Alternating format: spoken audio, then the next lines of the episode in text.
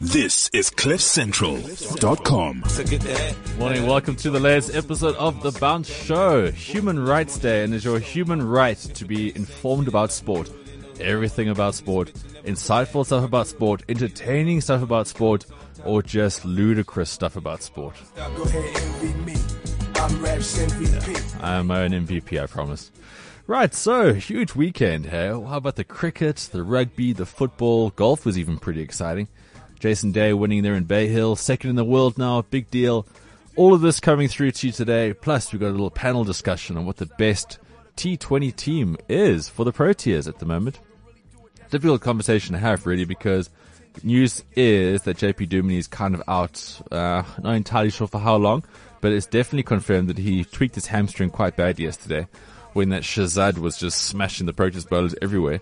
JP was running to the fence, and then suddenly he couldn't run anymore. Yeah, it's difficult, huh? Difficult.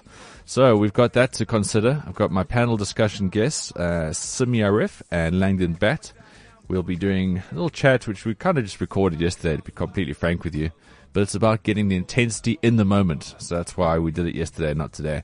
Talk about the best team, and I've also got clips today from Gary Kirsten. I managed to get an exclusive kind of one-on-one interview with him, just posing some questions to what he thinks about the T20 game, what he thinks about the Proteas. And uh, Gary's look, he's very, very insightful. He is a bit of a fence sitter on a couple of things, but you know you, you can't speak free and fair when you've got a lot of obligations to go for. But still, you know he's always a really great source of insight. So I'll have that for you. Uh, I got some other clips about Australians fighting, and uh, there's also just a really cool clip around well Alonso and that he actually did survive. Yesterday's crash was crazy, absolutely insane. Anyway, enough about that. Let's get into what Gary Kirsten's got to say about the Proteas, and then we'll get into this week's headlines. I think the bottom line is we've got uh, we've got a great team in T20 cricket specifically. In fact, it's yeah, one could argue it's been our strongest format over the last uh, while. So we've got a fantastic team to go and compete for a for a trophy, and I think our expectation would be that we're very capable of winning a trophy. But then one's got to take into account how difficult it is to win a World Cup it's not just an easy thing to do. Uh, everything's got to kind of stack up right. Form's got to be good at the right time. You need key performances in the big in the big situations. Um, you know, uh, it would be fair to say that we've got a bit of scarring in that space, and we need to be able to overcome that. But there's absolutely no doubt in my mind that we have the resource required to go and win an event of this nature. Scarring, huh? Good use of words there. We definitely do have some scarring, and uh, it's already showing. I think England kind of scarred us. But let's not get into cricket just yet. We've got a big cricket feature for today. We've also got Hansie Cronje from the dead. It's going to be an exclusive interview that we've got with him, talking all things about T20 and matches ahead. Hopefully get some decent insights from him. It's our first person we've had that isn't alive. So that's also quite a new thing for you to enjoy today. But first, let's get into these headlines and let's get into what's happening in the football world. English Premier League. That is still going, of course. That is hotting up. And it's a really exciting thing because if you don't support Leicester and you support the other teams, right? So say for instance you support Liverpool or Man United or Arsenal, it's fair to say that Leicester's kind of your second team. If your team can't win it, we kind of hope that Leicester will pull through. And pulling through they are doing right now. Now the thing about Leicester, which I find most impressive, and I mentioned it a few times now, is just that they keep winning. This is just what makes top teams so amazing, obviously. But for a team like Leicester, you would think they're going to bottle it at some stage, and they just haven't. They just keep on ticking over. You know, getting these 1-0 kind of wins where you, that you think the team's going to draw or sort of like snatch a loss, like Arsenal would do. They just keep going. So 1-0 away to Crystal Palace over the weekend. Be- beautiful three points there. Three points is not what Liverpool could get. They were 2-0 up against uh, Southampton, but they lost 3-2. Uh, Chelsea, they drew 2-2 with West Ham, so Guus Hiddink's Premier League is still unbeaten, his tenure there. Although he did lose out in FA Cup, uh, Champions League, all the things that really were kind of important. Because Chelsea, I mean, that horse bolted a long time ago, even before they gave, uh, Jose the sack. They're a mid, mid-table team, nowhere near getting into Europe. Spurs, they're keeping their title chances alive, 3-0 over Bournemouth and Everton well, they hosted Arsenal, and Arsenal finally got the goods on this one. 2-0 they won. Very good result. So how does that make the standings look after this weekend? Well, Leicester have played one more game than their rivals, so they've got 66 points. Now Spurs with a game in hand have 58, Arsenal with a game in hand 55, Man City with two games in, in hand, They've got 51. That is because they lost on the weekend in the big Manchester derby against Man United. A couple of interesting things here. Firstly, it is an upset when Man United win the Manchester derby nowadays. It's an upset, and I think it's a fair call to say that. Back in the day, it was very much an upset if City were to win, but now the tables have turned slightly. Not expecting this, but that new kid uh, for Man United, his name escapes me at the moment. Wow, Rashford, Rash, Rashford. Thank you, Duncan, the producer, on the money again. How good is this guy? Just when you think that this Martial was going to be like the find of the season, this kid comes through. He did the did the damage against Arsenal, and now one 0 over Man City. Huge result for them. So, does Louis van Gaal still have reason to dream of having a European spot here? Well, there's two schools of thought here. Firstly, those that want him out are thinking, mm, not great. Those who just want Man United to win, oh, they're happy. They'll take anything, really. The really interesting dynamic for me is, well, I get some butter on my teeth, sorry. The real dynamic here is the Man City one, okay? So Pep Guardiola's on his way there. End of the season, he'd be done with Bayern, and, uh, uh, Pellegrini's gone, okay? So that's, that's already done. It's not a secret, it's not a rumor, it is a contractual thing. So, Guardiola's going there under the sort of intentions of taking Man City to another level, making them really competitive in Europe, obviously getting another league title to their name. But if they don't finish in the top four, which I'm not saying is going to happen, but it's pretty likely now. Uh, if they don't finish top four, then suddenly Pep goes there with the Europa League side, essentially. That's going to be kind of deflating. And I'd love to know, is there a clause in his contract where he's gone, I'm coming there, but I've got a sort of like back door open to me if they somehow finish out of the top four. Look, it's a slight possibility. You never know. Because this guy wants to go to England because he wants to achieve something new. I know that's got to do with the league, but still, if you're not playing Champions League, it's difficult to get these really big coaches. So, how funny would it be? Now, again, I'm just speaking hypothetically here, but how funny would it be? Man United get into the top four. They then give uh, Louis van Gaal the ass, but then they manage to get Guardiola in a backdoor dodgy deal. That would be so funny. That would actually, it would create civil war basically. Manchester would be, would be red because of blood. Not because of team allegiances. It would be a flat out war if that were to happen. Be pretty funny though, right? In uh, PSL action locally, well, nothing to really kind of get excited about because it's all about Wits versus Sundowns, right? Last week I wrote an article which was inspired by a listener of the morning show here on Cliff Central, Brasatani, and he said that um, Sundowns will run out of steam. Well, there was a really big turn of points last week where Wits beat Pirates 1-0. Sundowns lost to Celtic, Bloem Celtic, the troubled green and white team from Bloem. So with seven games to go, right, the, the gap is now just four points. So I was looking at the different uh, breakdown of of coming in of the teams. Uh, Sundowns in the league, they've got so what seven matches to go. So this is how it breaks down for them. They play three matches against top five teams, one match against a middle five team, and then three matches against bottom five teams. So it's quite well spread there of who they play. And then Wits, ah, much for muchness really. They play two top five teams. They play four middle five teams and only one bottom five team. So some could say they might have the, the harder running. But whatever it is, if this can somehow go tight, right? Gap at the moment is four points. Let's just say Wits can get it down to one point. Let's just like just say hypothetically, in the next five matches they get it down to one point.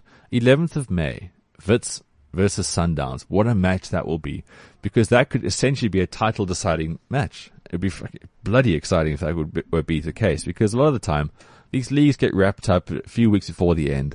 Teams dominate and they just keep going and they take all the opportunities. But now Sundowns, this is where another twist comes in.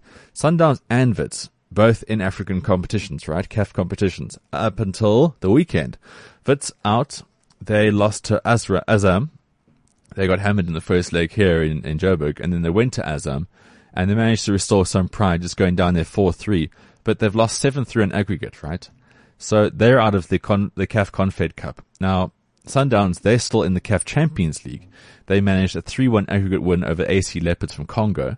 So a 1-1 over the weekend. Uh, so they go through. They're either going to play AS Vita of the DRC or Ferroviário Maputo from Mozambique. So if you look at the uh, the PSL breakdown, okay, seven games each. The next time these guys play in the league is 13th April, so they've got a bit of a break there. Um, there's going to be some Bafana games as well. We've got Nedbank Cup as well, which they're both involved in. But if that seven games still goes down there, right, and Wits can just focus on those seven games. Injuries going their way, all that kind of stuff.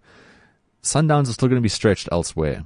Wow, this is going to be an exciting finish. Huh? So I do apologize if I'm not covering your team in the PSL, but it really is, in my opinion, just down to these two. And it's important that we see them in isolation in what's going to be a fantastic title chase. In rugby, now I'll get into Super Rugby a little bit later on in the show. Uh, we've got some clips to play around that. And it was an interesting weekend because firstly, you see the full scale uh, geography wise, um, geographically, of where this tournament is being played. You go all the way from Singapore, uh, Christchurch out to South America. Matches all over, all over the time zones. It really is kind of cool to think that one tournament can be so, well, diverse as far as um, locations are concerned. Yeah, sure, there's going to be some watering down in the 18 teams, but it was something so cool about the fact that the Jaguares were hosting the Chiefs, and what a match that was. Wow. But we'll get into Super Rugby towards the end of the show. What I do want to talk about is how Eddie Jones has turned things around at England. What an incredible achievement that is. When you think that they were bridesmaids for so long under Stuart Lancaster, um, they didn't even make the quarters in the World Cup, a home World Cup. And here they are, Six Nations champions. Now that we knew from their second last game, but they managed to do so, right? And then they managed to get the Grand Slam win as well. 31-21 over France in the weekend. For the first time in 13 years, England have the Grand Slam. So a really, really big deal that. So obviously that's beating all the other teams. So they beat Wales, Ireland, Italy, Scotland and France. Huge, huge deal. And all Eddie Jones said is that Lancaster did an amazing job assembling a good young squad. They, I think, were the youngest squad in the World Cup, the average age of around 26 if you've got a team that's really, really good and winning, and again, England, they've just won the Six Nations, they have to be considered as really good. Whether you think the standard is less or more, that's immaterial right now. This is a big deal. And if your average age is around 26, 27, wow, what a future this team has. Eddie Jones has gone in there and you said the big change, this the big major difference here is that of mindset. He's gone in there with this brash Aussie hard arsery and just basically shaken these guys up saying, look, no more cocking around. We're going to be the best team out there. We're not going to just lay over and get run over by the Southern Hemisphere teams. We are going to take them on and we're going to win. And we're going to start by knocking over the guys in our home patch. And they did just that. They were pretty good. And this is a team that literally got gelled together. I mean, Eddie had less than, I think, 100 days in total to get everything going together. And that's, that's nothing when you think about it. To get a forward pack that's going to knit together, to get a captain that's going to basically get all these players to sort of be galvanized around a common cause. He picked like the dodgiest guy as well, the guy with the worst disciplinary record, and he gave him the captaincy. It was a bold move, but that's what Eddie is. He, he got in there and he's realized perfect place in his career, right? He's done everything and now he's going for the big money job. And they basically said, look, Eddie, all yours, bud. Here's the money. Money's not an object. Let's just have you and let's just see you spin your magic. Like after what he did with Japan, okay, expectations so low. He came out smelling like a hero after that. So now expectations are still pretty low, and it's England, and you've got England resources. The guy's done well. Uh, all credit to him. Good on you, Eddie. You've done a good thing. And I think world rugby is a much better thing when England is stronger. It's as simple as that, really. And I'm not just saying it to be sort of friendly towards the English. It's just that the more powerhouses we have, the better it is. And same goes for Argentina. The same goes for whoever other, like if America ever became a, a power in the 15 man game, which I still, I don't see. I don't see that happening. It's just they haven't got the, the mental fortitude for such things, I don't think. So, good day for rugby that England is strong again. In the Australian Grand Prix, that started yesterday. Um, and yeah, the big talking point is this. Very scary th- scenes at the Australian Formula One Grand Prix. Fernando Alonso somehow walked away. The incident occurred on lap 18 and the replay showed just how fortunate Alonso was to escape serious injury. Had already pitted, of course. Here comes Alonso. Oh, oh. Yeah. So it was not a car failure. Oh, that all looks a bit familiar to me, to be honest doesn't it just? And then it dug in. He's looking to the right, switches sides, and Gutierrez has braked much earlier than he expected, or lifted off much, much earlier than he expected.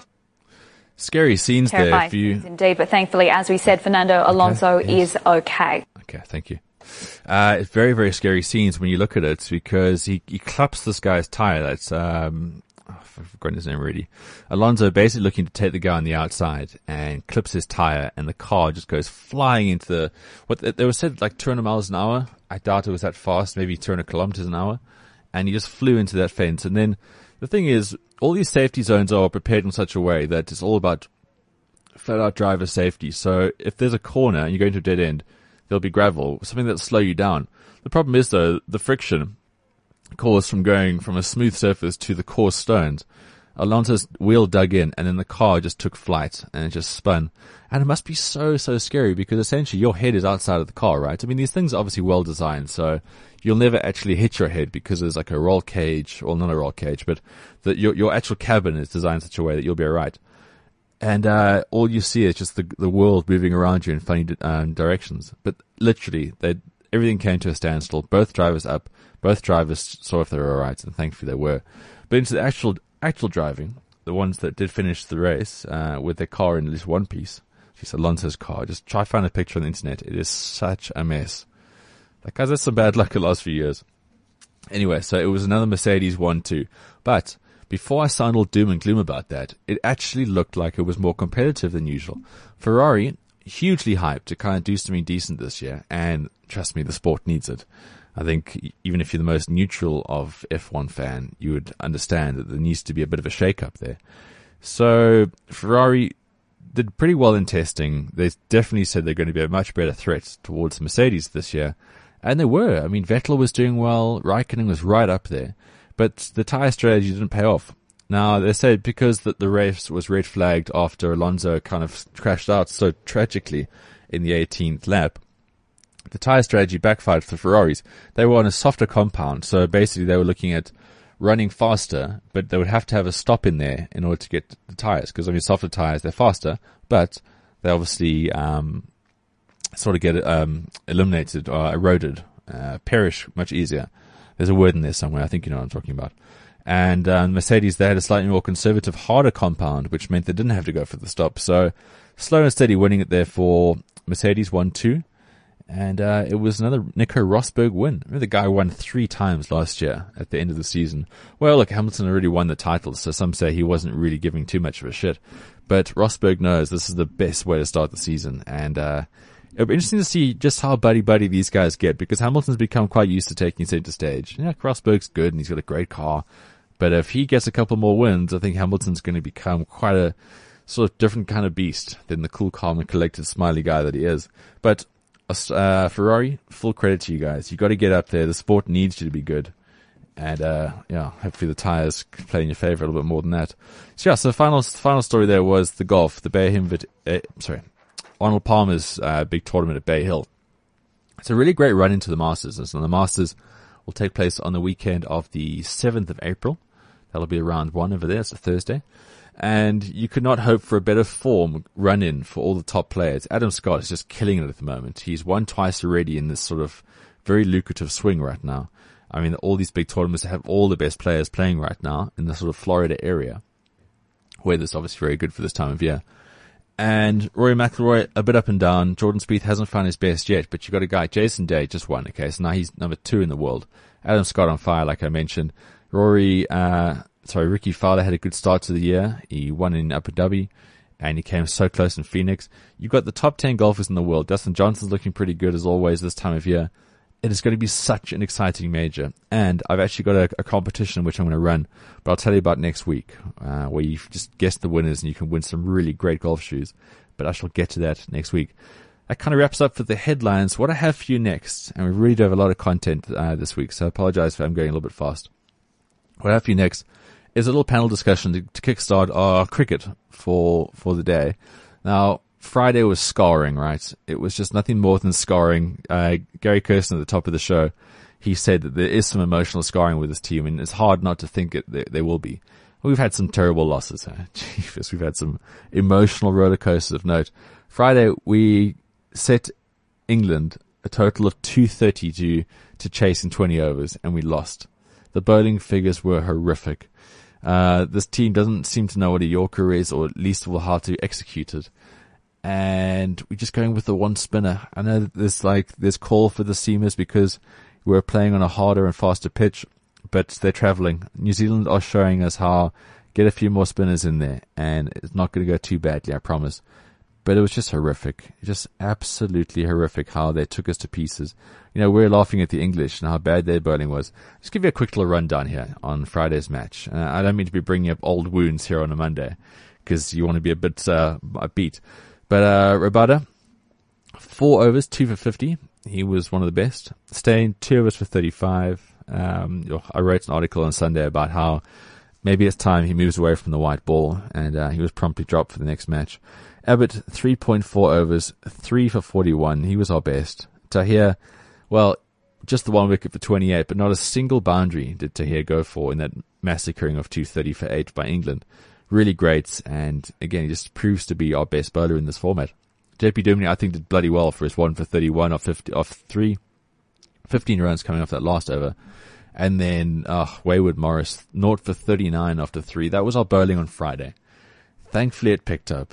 Thankfully indeed it picked up. We managed to beat Afghanistan yesterday by 37 runs, but Afghanistan ma- managed 172 runs. I know it doesn't really make a big difference in the greater scheme of things because SA did win it and win it relatively convincingly. But the last time those two teams played, Afghanistan was all out for 80. 8-0, right? And here they are, 172. Which just shows like the guys are making good progress, but this Proteas bowling lineup is just so leaky. Uh, Wiese went for big tap yesterday. Rabada again, just with a new ball. He doesn't seem to have the right game plan. And Abbott as well took some major, major tap. Tahir was good. Morris even better. And that's what saved us yesterday. Otherwise we could have had a very, very sticky situation against a team which people still call minnows, which I don't think is fair because they definitely deserve their place in this tournament. And, uh, no shame in the fact that that game went quite tight. Anyway, we'll get into that a bit more in depth as far as the fixtures and that kind of stuff at the end of the show. But right now, we're going to play a little panel discussion of what is South Africa's best team right now. Well, it's an interesting conversation. Joining me is Simi Aref and Langdon Bat. This is CliffCentral.com.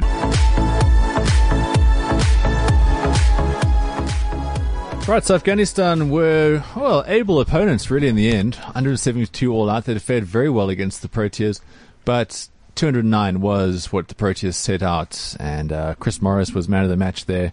He bowled very, very well. We spoke through the live commentary today about how the fact that he needed to bounce back and just basically show that he is a lot better than David Wiese. And he was. And he was indeed. So, just getting the thoughts of, of my panel today, Langdon and Simi. It was essentially a satisfactory victory in that South Africa did win by 37 runs. They scored 209 with the bat. They did bowl the team out. Uh, No. It's something. It's something. It is something, but I don't think it's everything. Was it a was it a good day for them today? I think we, we, we get together in the in the hotel afterwards, and the guys will the guys will sit down and they'll say, "Well, did we tick boxes?" And batsmen scored runs, um, bowlers took wickets. Um, but but I, th- I think as a as the number three nation, cricketing nation in the world, it's more than just ticking the boxes. You see, I disagree. Here's my thing on it, Ben, is that because T20 is a game where you have to go over by over by over. If they say, let's look at our power play overs, the six, the six overs we bowled, was it good enough? And the answer has to be no. Very much no. Afghanistan for their six six over power play, they scored 64 runs against the new ball of the Proteas, and that is a massive worry. Huge. It's huge because if Afghanistan can score 64 against us in a power play, Yeah. God be with us if we make it to the semi-final or final and we're facing any one of the other big top teams. Well, guys, even just our next match, which is this Friday against the West Indies, if Afghanistan are giving us 60, giving us 10, 10 and a bit and over, Yeah. what's going to happen with Chris Gayle? What would happen if Chris Gayle was batting where Shahzad was? Holy shit! Yeah. Could, it could you could have been another score. It's worrying. It's worrying. It's a massive concern. So we said that KJ Rabada is maybe there's too much emphasis on him to be the spearhead of this attack. Yes. I don't think Dale Steyn is meant to be the spearhead. He's not even, he wasn't playing today. Uh, and when he has played, he hasn't bowled his four overs. Yeah. Limited game time post injury, but it's pretty clear he's not the strike bowler, okay? So we're getting a 20 year old to be our strike bowler. That falls out. Who's next? Abbott as well. Took major tap. And then eventually he found what his length should be. Chris Morris was the only guy who did it today, but we know historically, I mean, that he can't maintain it. He his can't. career runs over is almost 10. So there's some big issues here for the, the bowling lineup of, of the Proteas. The batting is fine. I think we, we spoke about it at length. Yes. The top six is good. Well, I think the batting unit is actually the only thing that's keeping us in games. I think it's pretty healthy. Yeah. I, I agree with you completely. Mm. It's it's it's healthy where you know that if our top order or if our, our openers do somehow stumble and fail, we've got oaks like Faf and we've got guys mm. like like AB and and if it really hits the fan, you know that you can rely on on, on JP and, and Miller to actually do something. and it's good because that's what we lacked in proper all the other series. Yeah. We lacked relying on JP.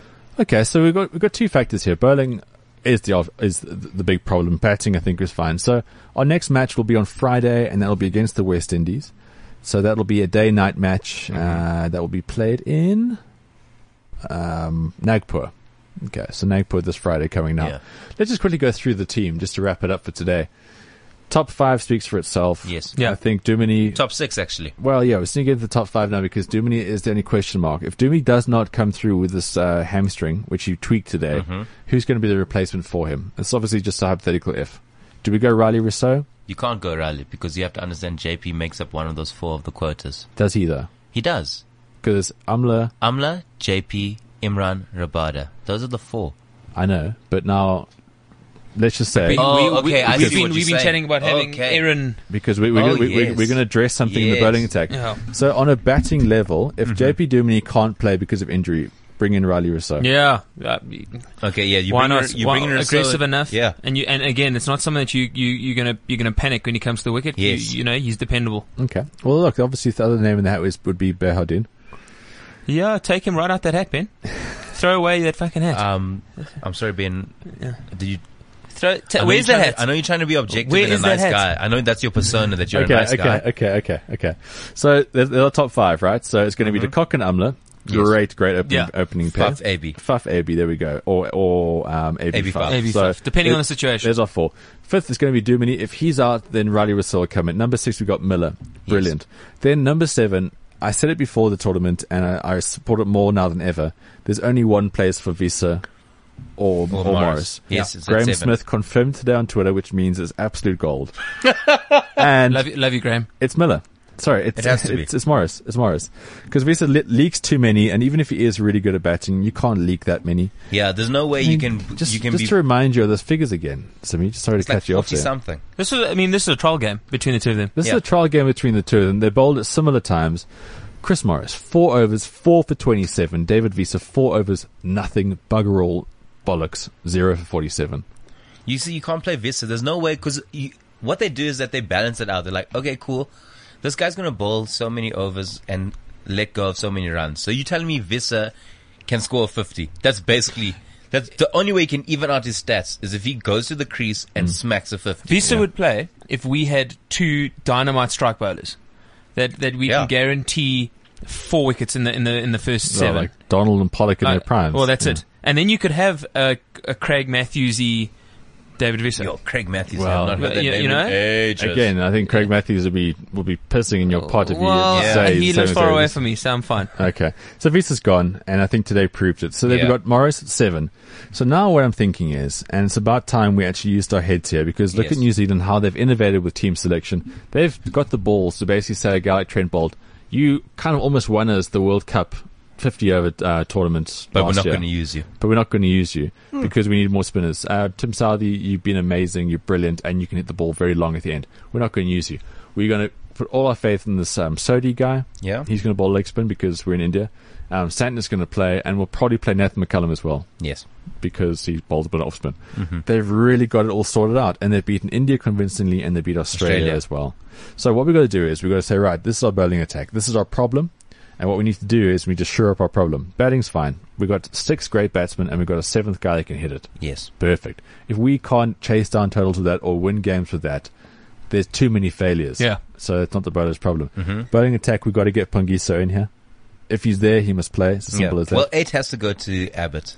Well, eight, eight will go to uh, uh, Rabada and Abbott. Yeah. Cause, so those going, oh, those, that's on new ball, right? Yeah. Rabada and Abbott. Yeah. So eight, nine. They Sadly. haven't, they haven't Sadly. been great, but you're not going to bring in Steyn because he's short of match time and confidence. Yeah. this is out of the picture. So we've got Abbott and Rabada. That's our openers. Mm-hmm. We've then got Tahir. Obviously, he's he's pretty much our, our, our man. Yes. I mean, today he was two for twenty four or four overs. Yeah. He's, he's he's solid.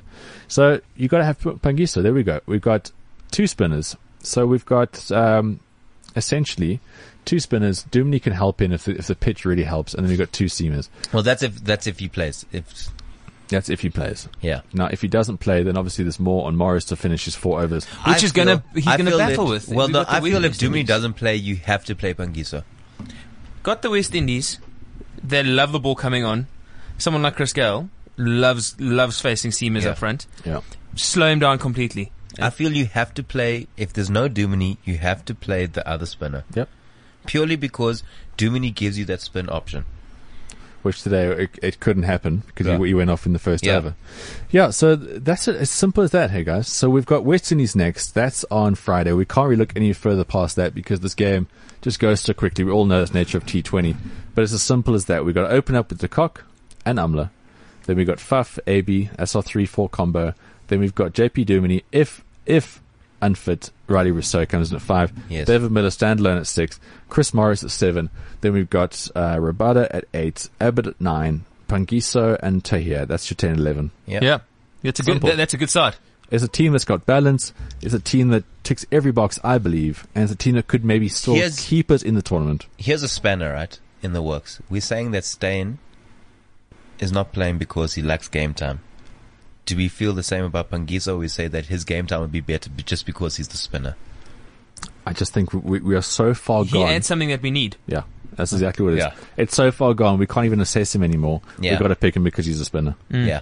So that's the South African team. Just to quickly wrap up, guys, who else do you think is the real favourites here? Or is it a tournament where it's actually not even about favourites? Yeah, I don't think it's No, I- I don't T20 think is you a sport where anybody can do it on any given day. Would you be surprised if West Indies lifted the trophy? Yes, I actually would be. I don't know if I would. It's, Because it's, Gayle, has- Gayle has to fire every single time. it's their time. game, hey? Yeah. It's their game, though. Yeah, but if Gayle doesn't fire, what's Ramdin going to do? nothing. What's Darren Sammy really going to do? nothing. What's Samuel's really going to do every time? I, I would be surprised if, if Look, they do. the, the nice thing about this is that no one predicted New Zealand to beat India, Or Australia. yeah, or Australia, and it happened. So this is the format where anything can Yep. happen. Well, look, as my Australian friend Dennis Friedman said, if New Zealand get their batting sorted out, they're pretty much a shoe in for this title. Well, he didn't say I'm paraphrasing terribly, but they're looking like the ones. India, they're very nervous and tentative, and I Yeah. think they showed it last night. Pakistan haven't got the composure. Sri Lanka, I'm not entirely sure they got the star quality. Australia haven't got a spinner. So it narrows it down, and I think if we can get our shit together, and I say we getting our shit together with a lot of optimism, a lot of hope, Mm-hmm. But again, it's it can be whittled down to a three, four horse, four horse race. England, I think, no. No, I don't think England can do it. So that's it for me. New Zealand, SA, India. And I'm saying the SA thing with a lot of optimism. This If this could be that the team. game. This could be the game where it was the, the shit slap that we needed, and, and it, it tells us right. Oh, Time- this is time- definitely not that game. Though. Time time to actually get, get down to it and put, pick the side that I would need not to be play. surprised in the next game on Friday against West Indies. Same we side. go, we not even the same side. We actually take, uh, we actually just add in, we take out Wiese and we just add in Steyn. I would not be surprised Yeah. for us playing four seamers and a spinner. Well, guys, let's let's just try stick to what we think is because we're sound of rational mind Yes, right yes, we are sound and rational mind. Russell Domingo isn't. Okay. Where was he today? Did anyone? Did, I, I saw him at the anthem. Uh, that's you? about it. Yeah. yeah. Okay. They had a, a quick shot of him at the anthem standing. Well, that wraps it up. It's been a really interesting day for live commentary here on Cliff Central. Uh, we'll do it again if Oh, Mark if, Botch's eye. If the Proteas. we'll do it again if the Proteas can make it into the semis in the final. Come on, boys. Here's Protea hoping. fire. Come on, boys. I need this gig. Great stuff. And uh, that wraps up for today. Catch us soon. Catch us on Twitter. Me, Ben Kopinski, at Follow the Bounce, Simi RF. Yeah, yeah, yeah. Claiming it. Whoever that guy is. Such a plugger. Yeah, so that was the panel discussion we had about the best team the Proteas can have. Phangiso's got to be in there. Simple as that. And if he comes in there, I think there's balance. And I think we might have a chance in this tournament. But talking of chances, uh, maybe we're taking one here. We're trying to actually go through a couple of dimensions. And we're trying to speak to Hansie from the dead. Hansie? Hello, Ben. All right, okay. Hansie, uh, just hang on there for a second. Hang on, hang on. I, I really hope it is him. You know, it's, of course, as it being World T20 time, and uh, it's been an incredible week in the Super 10s. There was quite an upset right off the bat with India, though. Uh, they lost to New Zealand in the opening game, and they, yeah, they were bowled off for 79, chasing a pretty low total. There are not too many surprises from there. So talk about the tournament and to guide us through this next week's fixtures, I have uh, Hansie Cronje from the dead. Hansie. Hello, hello, Ben. Hoe lyk dit? Ja, lekker zelf, man. Yeah, but not so bad. You Okay, know, and as see, good as I can be, uh, I suppose, being dead and all. Yeah, yeah, of course. Um, Hansie, we haven't actually had a call from the dead yet, so I'm just going to turn you up a little bit, uh, and then hopefully we can get just the right line. Yeah, I mean, it's, probably the humidity that, that gets to the lines and stuff. Uh, okay, all right, okay, cool. Um, Yeah. yeah, Hansie. Well, look, let's get straight into it then. The World T20 has been hugely exciting so far. Uh, first week of the Super Tens, as it's now called. What, what to you has been the big standout performance so far? Um, this whole T20 business, it's been a bit of an eye opener for me, buddy. Um, you know, I mean, I, I, I really can't watch it without thinking how you know I would have loved it um, if it if it was around in my day. Well, for sure, Hansie. With your batting, I mean, you would be an absolute hit. You made a huge impact. Batting, yeah, yeah, Tom. No, no, no, not not my batting. No, no, I would have made millions as captain. You know, these games.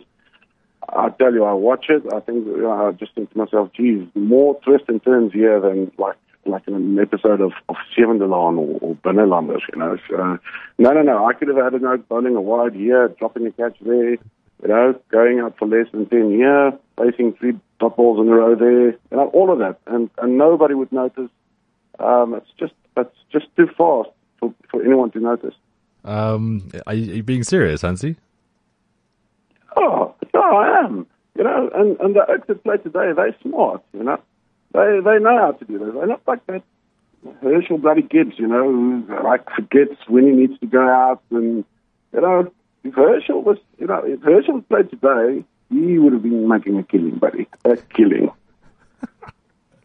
Well, look, I think there's more to it than that, Hansie. I mean, look at Gulam Bodi. I mean, he couldn't get anyone to do anything, and that was just in the dom- domestic T20 league. Yeah, no, but he's different. Bodi's a football man. You know, you don't you don't take players to coffee shops and strip clubs and try and convince them.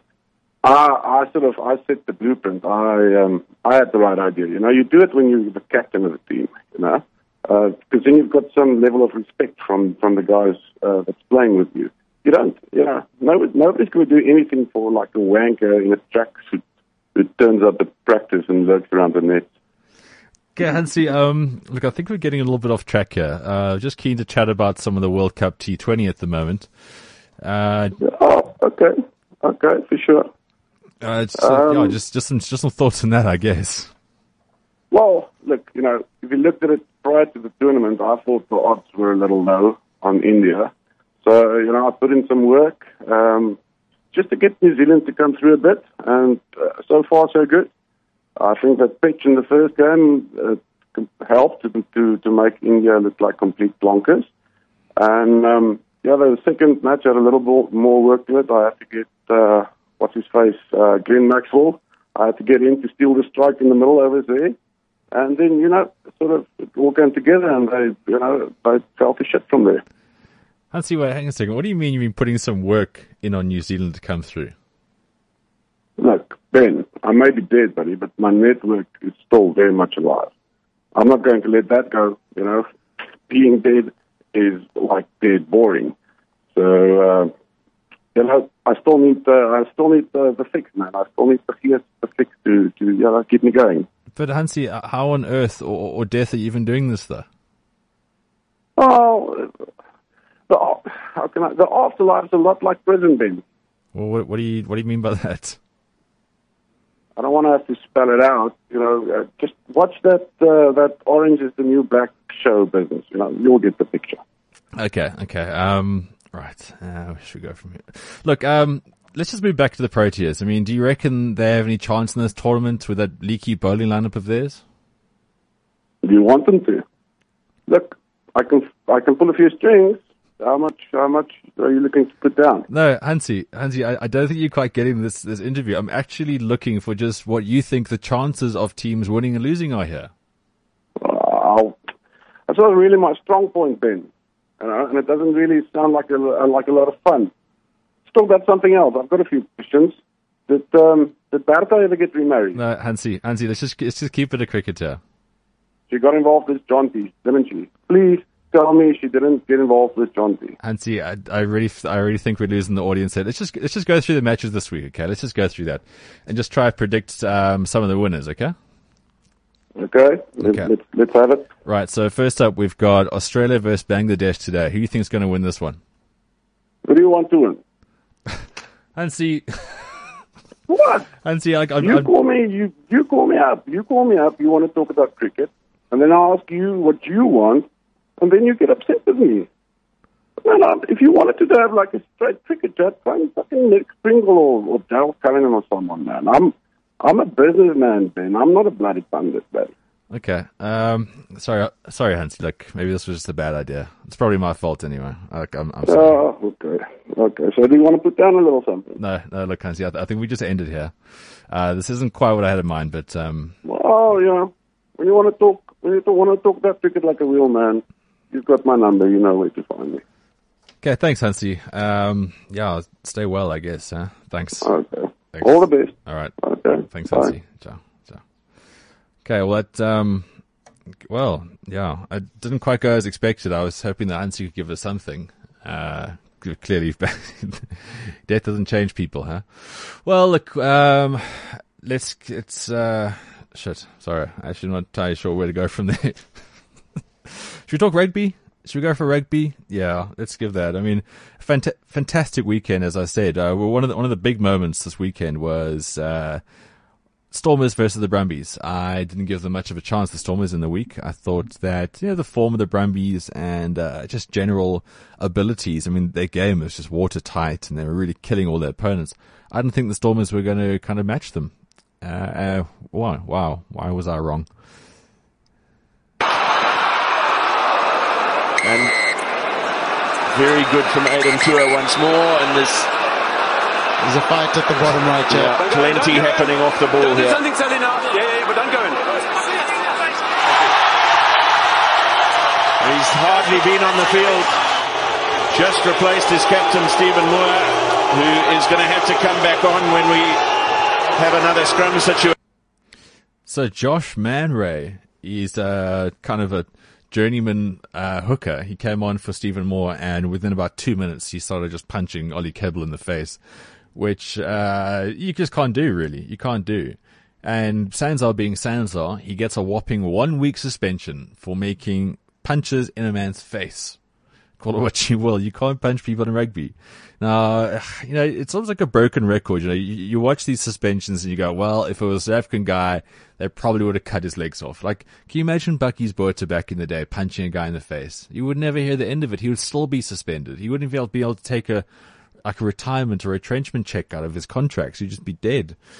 But Josh Mann-Rea, a couple of punches, no worries. Um, Sam Whitelock ended the tour of a Kings player.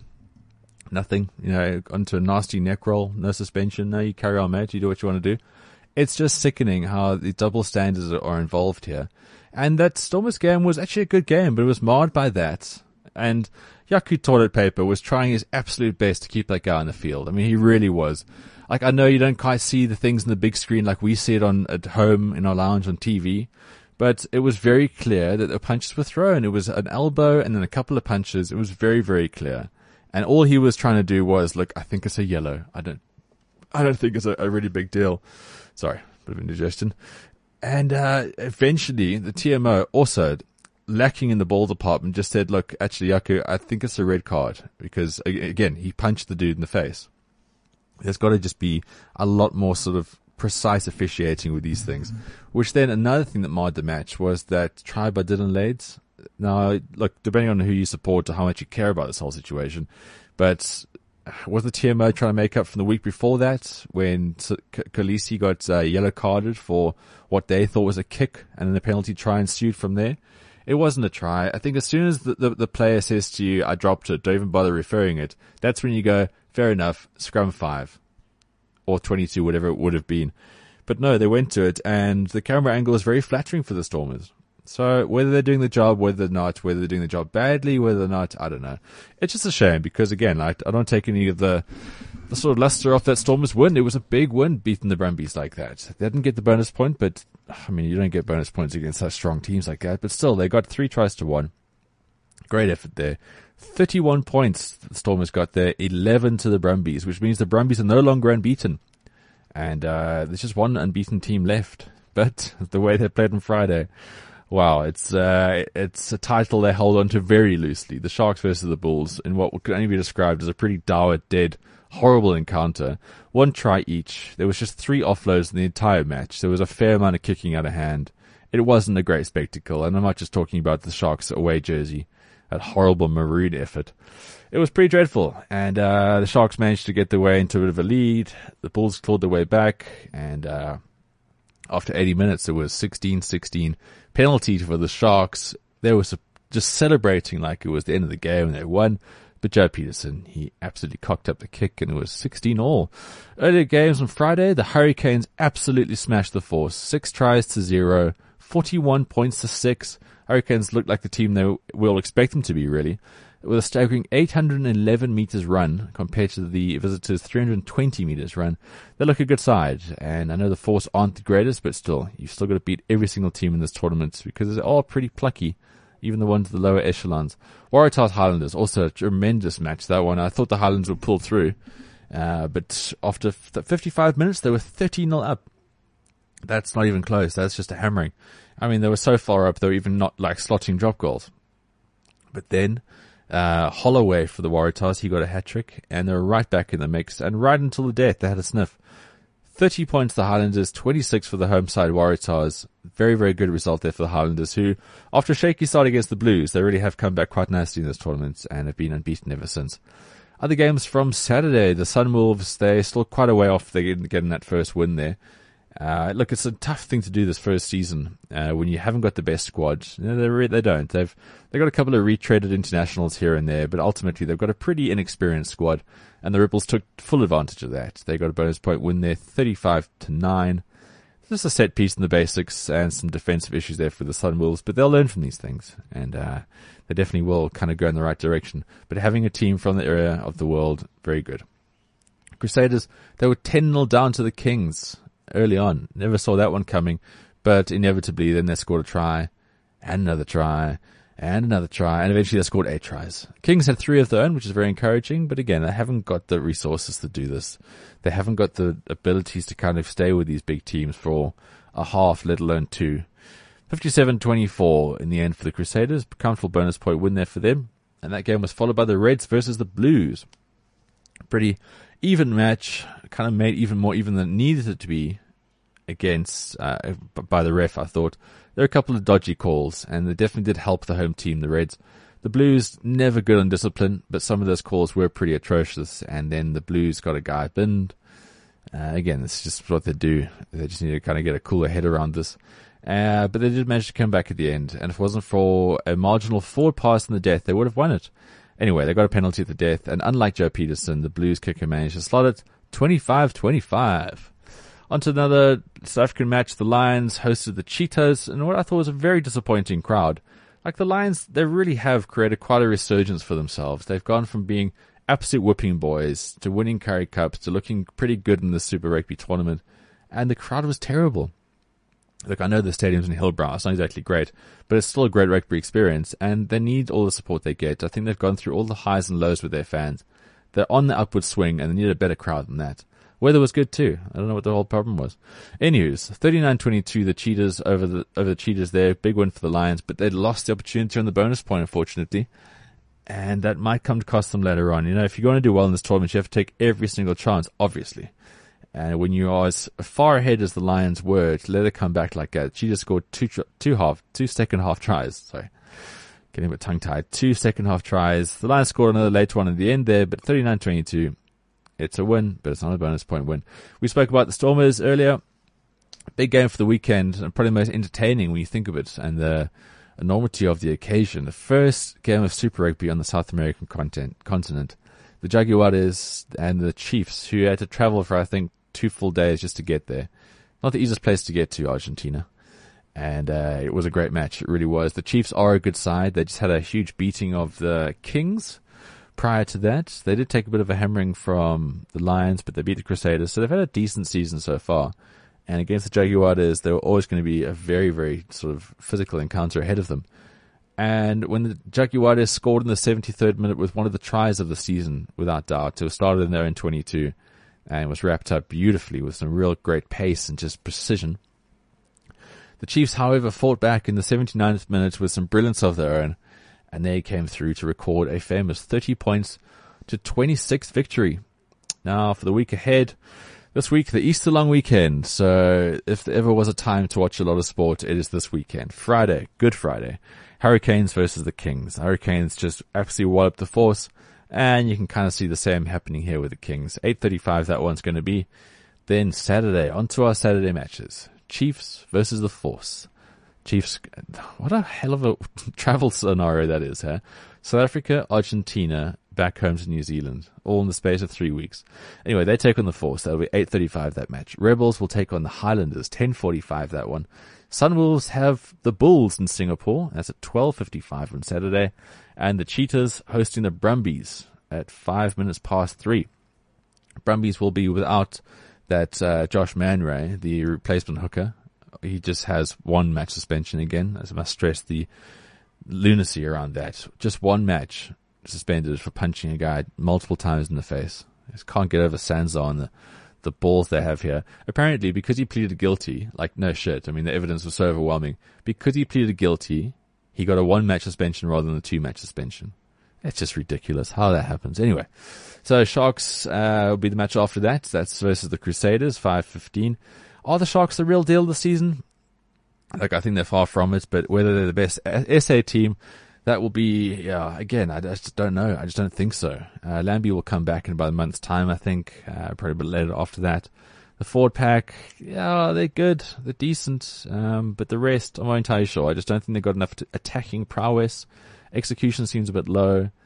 Uh, with look, these games are a lot more evenly matched than I think they have been in previous previous years. So it's going to be a good encounter there. Five fifteen on Saturday. And then the Jaguares, their next one at home is the Stormers. The Stormers have to go through the rigorous travel schedule to get there. They're probably in in transit right now, somewhere somewhere over the Atlantic. Jaguares versus Stormers, eleven forty. So late night game for the Stormers fans. It's a big big day of rugby a big, big weekend, long weekend of sport. That pretty much wraps up for today. It's been a long show. Thank you to my guests, my panel discussion, and uh, Hansie. I don't think we'll call him again. I don't think he's a very reliable guest. His mind is very much on just one thing and one thing alone. If you do want to have your say about the show, please email me at ben at thebounce.co.za. Anything you want to chat about, I'm right here. Uh, more of this, less of that. You know, like I'm, I'm open to any sort of suggestions. And if it means getting you more involved in the show, then so be it. Happy days indeed. I will finish off by just telling you what is on the bounce this week. Um, it's going to be a slower week. I'm going away for a little couple of days. I need a bit of a break. I've been covering cricket flat out, but I have been writing for a site in India called First Post Sports. So if you look at my Twitter feed, you'll see I'm recapping all the Proteas matches there. And then I'm also writing some opinion pieces around uh, the Proteas and the tournament itself. So I wrote a piece about how Dale Steyn should perhaps cons- reconsider uh, his future in, in white ball cricket. Um, there's some kind of damning stats there that could support the argument. Also, to look out for is stuff on the bounce itself. Uh, this last week, there is, of course, the Sports Crushes every Friday that goes out. Some very good looking ladies of sporting orientation. Uh, you can catch the bounce show in its entirety, of course, the clips that I play and everything else that goes with it, and you find out who the guests are. Also, I'm recapping and, and, and, previewing all the Super Rugby. There is the Bounce drinking game, which you can play during World T20. There is just so much. So, the bounce.co.za. Also, the full interview with Gary Kirsten, uh, the Audi extra covered feature that I do from time to time. And then looking again at the Sundowns and Wits run in for the title season in the PSL. That's all your sport for the week here on Cliff Central on the Monday. Uh, going to play out now with, I'm not entirely sure actually. I didn't think that far ahead. Wait, let's get a bit of an old classic. Thanks for joining me. Follow me on Twitter at Follow the Bounce and Friday, West Indies versus SA. That's the next one of the cricket to look forward to. Catch you back next week. Cliff Central. The revolution. I've got something important to tell you. CliffCentral.com.